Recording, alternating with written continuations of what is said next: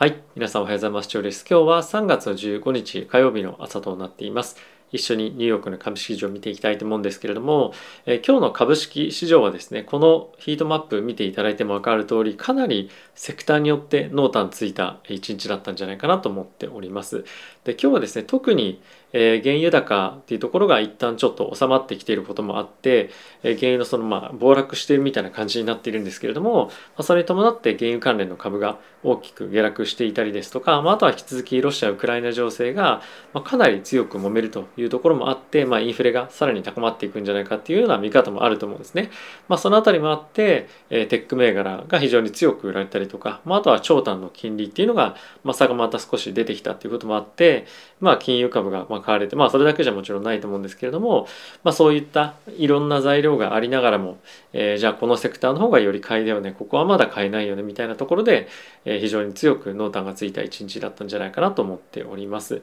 まあ、いずれにせよ今週ですね FOMC があってそこで今後の GDP だったりとかインフレだったりとか、まあ、あとは今後の金融政策の見通しっていうのをパウエル議長の方から質疑応答を交えて説明があると思うので、まあ、そこの内容が非常に強くあの影響してくるんじゃないかなと思うので、まあ、今日明日とかで非常にまあ、ボラティティが高いんですけれども、まあ、動いていくというよりも、まずは一旦 FOMC の内容を確認するというところが非常に重要なんじゃないかなと思っております。で、あとは後ほども今日は触れていくと思うんです、触れていくんですけれども、引き続きロシア・ウクライナ情勢というポイントが一つあるのと、あとは中国のコロナの状況がまた非常に悪化してきているというのがポイントとしてまた浮き彫りにというか非常に注目されるように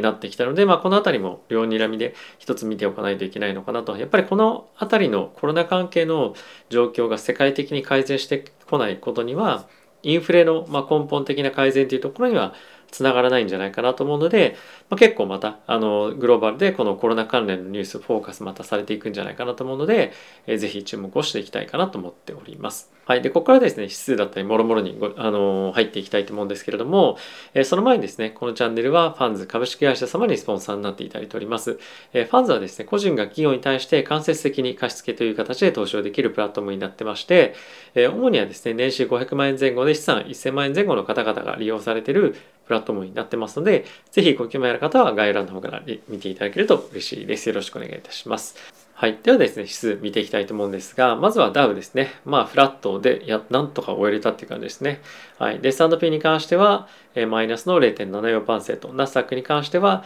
マイナスの2.04%、ラッセル2000がマイナスの1.92%で終えておりました。はい。で、米国の10年債の金利14ベースも上がっていて、まあ、2.14というところで、まあ、金利は引けていました。で、他にもグローバルで、まあ、かなり金利が10ベースを超える上昇というところもあって、あの、金利高というか、まあ、物価上昇というところが非常に色濃くこの辺りも、えー、織り込まれてきてるんじゃないかなと思っております。で、ドル円に関しても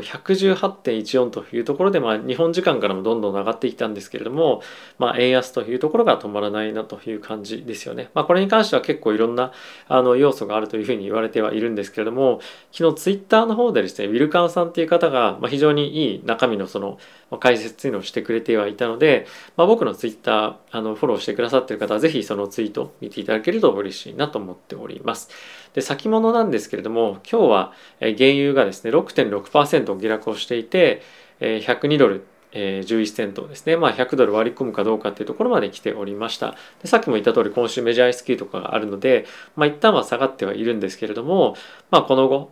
あのまあ、サウジアラビアとかの交渉とかもありますし、まあ、あとは南米のエクアドルとかも非常に、まあ、産油国として非常に有名なんですけれども、まあ、そういったところがどういう対応してくるかっていうところによって、まあ、この価格はさらにボラティティ高まっていくかどうかっていうところも、まあ、あるので、まあ、そのあたりは今下がってきたから、まあ、今後も下がっていくよねっていうよりも、まあ、そのあたりの交渉次第かなと思うので注目引き続きしていきたいかと思います。はい、あとはゴールドも2000ドルちょっと割れてきていて1956というところで一旦ちょっと利食いも入っていたりはするかなと思うんですが、まあ、まだまだあのマーケットとしては安定してるよねっていう状況とは程遠いような感じではあるので、まあ、引き続きゴールドに関してもまあその強強い状況というか、まあ、弱くない状況が継続していくんじゃないかなと思っております。はい、あとはですねセクター別で見てみても、まあ、さっき、まあ、あの見た通りかなと正直思っているのであまりまあ解説は必要ないかもしれませんが、まあ、今日の原油安っていうところからエネルギーだったりとか、まあ、テック関連ですよね。この辺りが非常に強く売られているというのはあの、まあ、非常にイメージ通りの動きなんじゃないかなと思っております。はい、でここからニュースちょっと見ていきたいと思うんですが、えー、いくつか非常に重要なものが出てきてはいるんですけれども本当にまあ数時間前に終わった出てきたニュースなんですがアメリカの方と中国の方の、まあ、国家安全を担当している方々がですねあ、まあ、一堂に会して約7時間の会議が行われましたと。で一応この写真自体はあの習近平習近平主席と、まあ、ロシアのプーチン大統領の写真にはなっているんですけれども、まあ、中国に対してアメリカがロシアに対してどういうふうにしていくつもりなんだもしくは加担するんじゃないよっていうことをま警告するような、えー、ま、会議内容になっていたんじゃないかと言われてはいます。内容についてはまだ詳細出てきてはないんですけれども、まあ、その辺りの真意っていうのを確かめているというようなことは言われてはいるんですけれどもおそらく中国としてはロシアに対して大々的にサポートをするということは正直ないんじゃないかなと思うんですね。で同時に逆に突き放すことも、え、ないというふうに思っていて、まあ、一応ロシアがウクライナに対して今我々は侵攻っていう言葉を使ってますけれども中国はその侵攻インベージョンという言葉は使わないようにしていたりとか、まあ、サポートはしないようにしていて、まあ、この世界の混乱状況からまあいいあのなんていうんですかいいところだけを取って今ビジネスを継続させるような、ま状況かなと思います。ただし今後ロシアに対してえ中立的な立場を取っていくことによってグローバルでの、まあ、本当にそのリーダーシップを取っていく国としてえどうなのかっていうことは結構問われていくんじゃないかと思うので、まあ、その欧米と一緒に、まあ、世界経済を回していくっていう方なのかもしくは新興国特にブリックスとかあとは中東ですよね。そこと一緒にやっていくかっていうのを今どういうふうにうまくやっていくのかっていうのを今中国は考えてるんじゃないかなと思っております。まあ、今後ここが大きく分裂していくのかもしくはまた一緒にやっていくのかっていうのは今回のこのロシア・ウクライナ情勢が非常に肝にポイントになってくるんじゃないかなと思うので、まあ、こういった政治的なポイントも見ていきたいかなと思っております。はい、続いてなんですけれどもその中でプーチン大統領がウクライナに対して化学兵器を使うかどうかっていうところが、まあ、非常に今後の NATO としての大きな動きにつながってくるんじゃないかと言われています。一応国際法上ではこの化学兵器の使用っていうのは禁じられているというかあの認められていないのでその辺りを使用していくということであれば、まあ、一気に NATO とか、まあ、アメリカも含め何かしらの大きな強い行動に出るんじゃないかというふうに言われています。で実際にですねあの、まあ、過去にロシアっていうのは相手がしてることをそれやっちゃダメじゃんダメなんじゃないかと言いつつ自分でやるみたいな結構歴史がありましてで今まさにそんなことやっていてウクライナの国内でアメリカが化学兵器の開発とかっていうのをしているっていうふうにまあ言ってるんですよね。まあ、そういうふうに言っていることもあってそういうふうに言ってるんだったら俺らもやるみたいなロジックで、まあ、今回もしかすると攻撃が行われる可能性があるみたいなことが、ま、記事には書かれていました。でまあ実際にそうなるかどうかっていうのは別としておいても、まあ、そういったリスクが意識されているということもあるので、まあ、この辺りが本当にもしになればもう一段高いレベルの非常にマーケットへの恐怖っていうのが出てくるかと思うので、まあ、この辺りのニュースについては、ま、しっかりと追っていきたいかなと思っております。はい、であとはですね中国の方でコロナの感染者っていうのがまた大きく出ていると。でシェンゼンっていうところは、まあ、今街の封鎖っていうのをやっていたりとか上海に関しても学校をクローズしたりとか一応そのゼロコストのあすみませんゼロコロナの、まあ、政策とかっていうのもろもろやってはいたものの、まあ、こういう状況にはなってきていると。ただしアメリカの方がまだ感染者とか入院者っていうのは非常に多いんですよね。なのでまあちょっとこのパニックになってる状況とアメリカみたいに少しオープンで経済を回していこうっていうところで、まあ、対応の差がこのニュースヘッドラインにまあどういう形で出てくるかっていうのもかなり印象違うと思うんですけれども、まあ、中国は非常に、まあ、若干ちょっとパニック気味みたいな感じになっているというような状況です。でまあ今日もすごい売られていたんですけども今日も23%ぐらい下がっていて、まあ、この中国株のあの2倍レバレッジが効いてる、まあ、インデックスで結構日本人の方にもあの人気があるものだと思うんですが、まあ、3.87ドルというところまで下落をしてきていました。ちょっと前まで、まあ、20ドルとかあの10ドルとかっていうところにあったんですけれどもそこからさらにボリュームを伴って、まあ、下落しているような状況かと思います。でまあ下で拾ってもいいんじゃないかみたいなことを言ってる人もいますけれどもまあ、あのそれは人それぞれいろいろ考え方があるのでいいとは思うんですがあの、まあ、僕はですねあんまりやっぱり今あのマーケット環境もグローバルで、まあ、良くないプラス、まあ、中国に対してはやはりあの今大きな、まあ、特にテック系の銘柄に関しては、まあ、規制とかっていうのを強めていると。で一応やっぱりそのグローバルに経済が悪くなってくるとどんなにいい会社でもやっぱり売り込まれるっていうのが常なんですよね。なので、まあ、こういった今銘柄に関してはもしくはそのティッカーに関しては、まあ、ディップで買いに行くっていうよりも、まあ、ある程度上向きになってきたタイミングで入っていくっていうのでまあ、十分なんじゃないかなと僕は思います。一応まあもう少し長い目で見てみるとチャート的にも本当にちょっと悲惨な感じなんですよね。なので、まあ、今入っていくのは無理して入っていく必要は本当にないと思いますし今まさにみんながうわーっていうふうに売ってるセリングクライマックス来るかどうかみたいなところだとも思いますので、まあ、あの様子を見ながらま、入っていきたい人はま判断するというのがまあいいんじゃないかなと思っています。でまあこういう中国があのさっきみたいに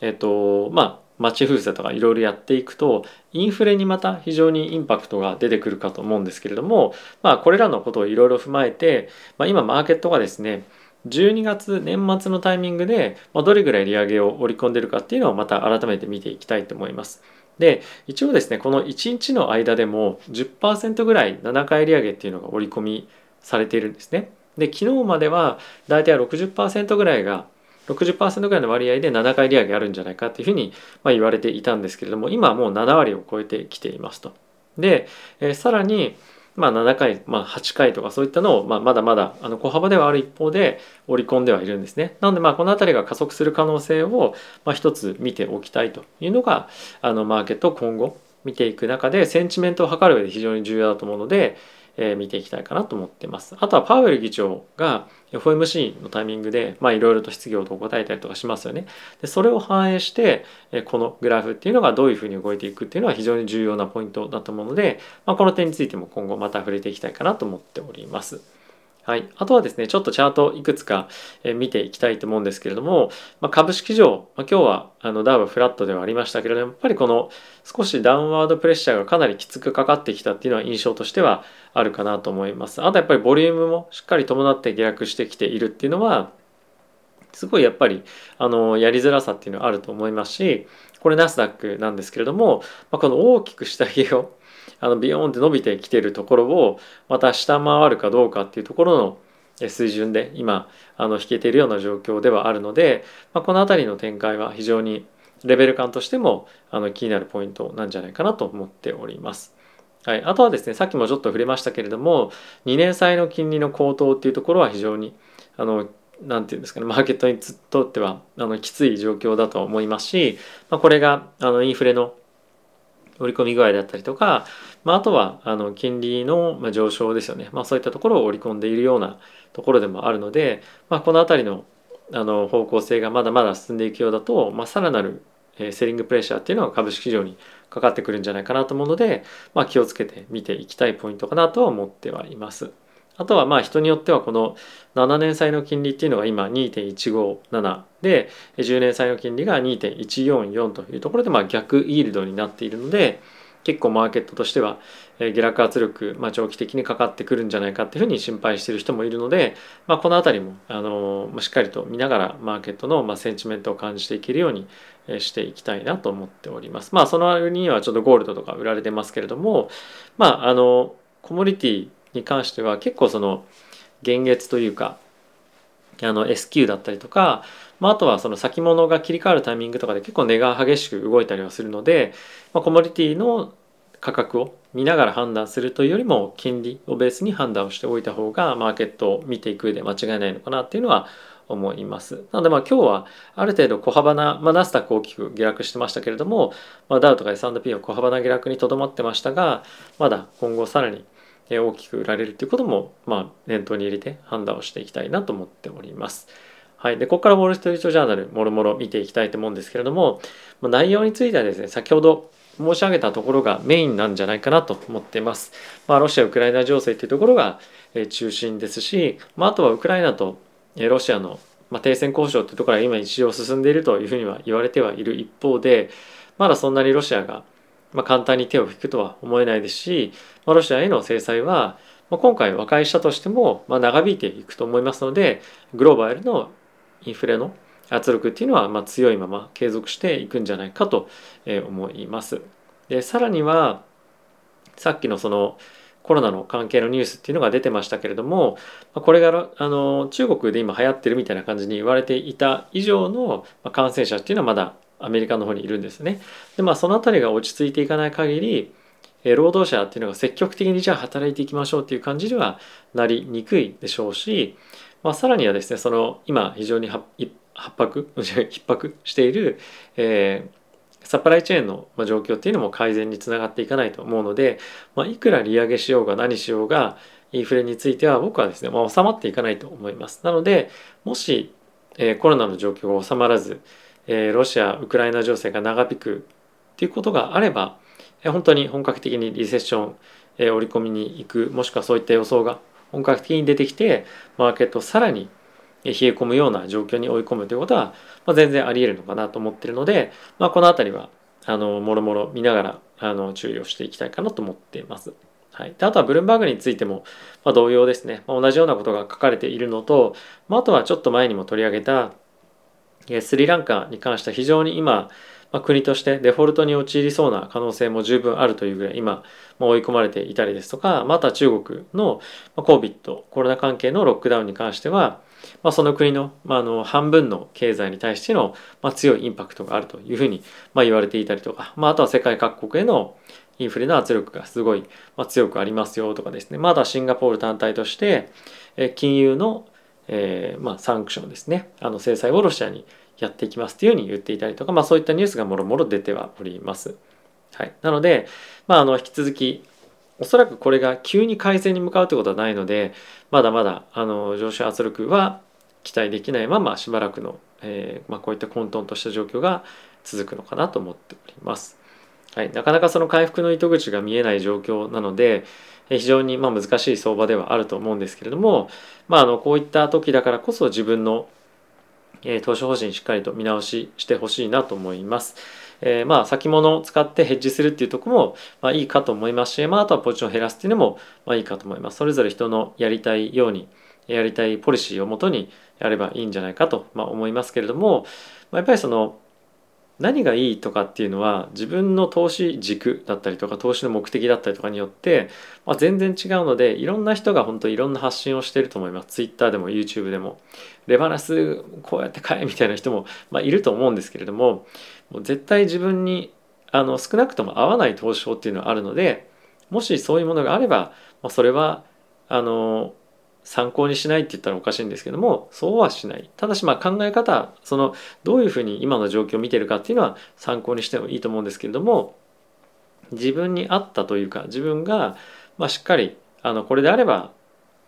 ある程度その気分よく気持ちよく投資っていうものを続けていけるなという手法にですね、まあ、出会うようにいろいろと試行錯誤していくっていうのが、まあ、特にこういった厳しい状況では重要になってくるんじゃないかなと思います。はい、あとやっぱ投資を続けていく上で非常にその精神的な負荷っていうものがこういう厳しい状況で多くなると思うんですよね。まあ、なのでそういう時にでも、まあ、ある程度あの安心するって言ったらおかしいおかしいかもしれませんけれども自分のメンタリティをコントロールできるような投資手法ってどういうものなんだろうかそれって投資し続けるということではなくて例えば半分キャッシュにするとか25%だけ、えー、投資に回すとか、まあ、そういった分量も含めて検討していく時なんじゃないかなと思います。今やっぱり、まあ、ある程度下落してきてもう下がんないよねっていうふうに、まあ、見られてる方もいらっしゃるかもしれませんが、まあ、さっきの中国の CWEB というティッカーの2倍レバレッジかかってるものも、まあ、10ドルぐらいそこでしょうっていうふうに言っていてそこから6割ぐらい落ちていたりもするのでまだまだ不安定な状況は続きます。これは必ずしも下がるって意味じゃなくて不安定なボラティティが非常に高い状況がまだ続くと思うのでこの辺りを考えながら自分のポジショニングはしっかりと考えていければいいかなと思っております。はい。ということで皆さん今日も動画ご視聴ありがとうございました。また次回の動画でお会いしましょう。さよなら。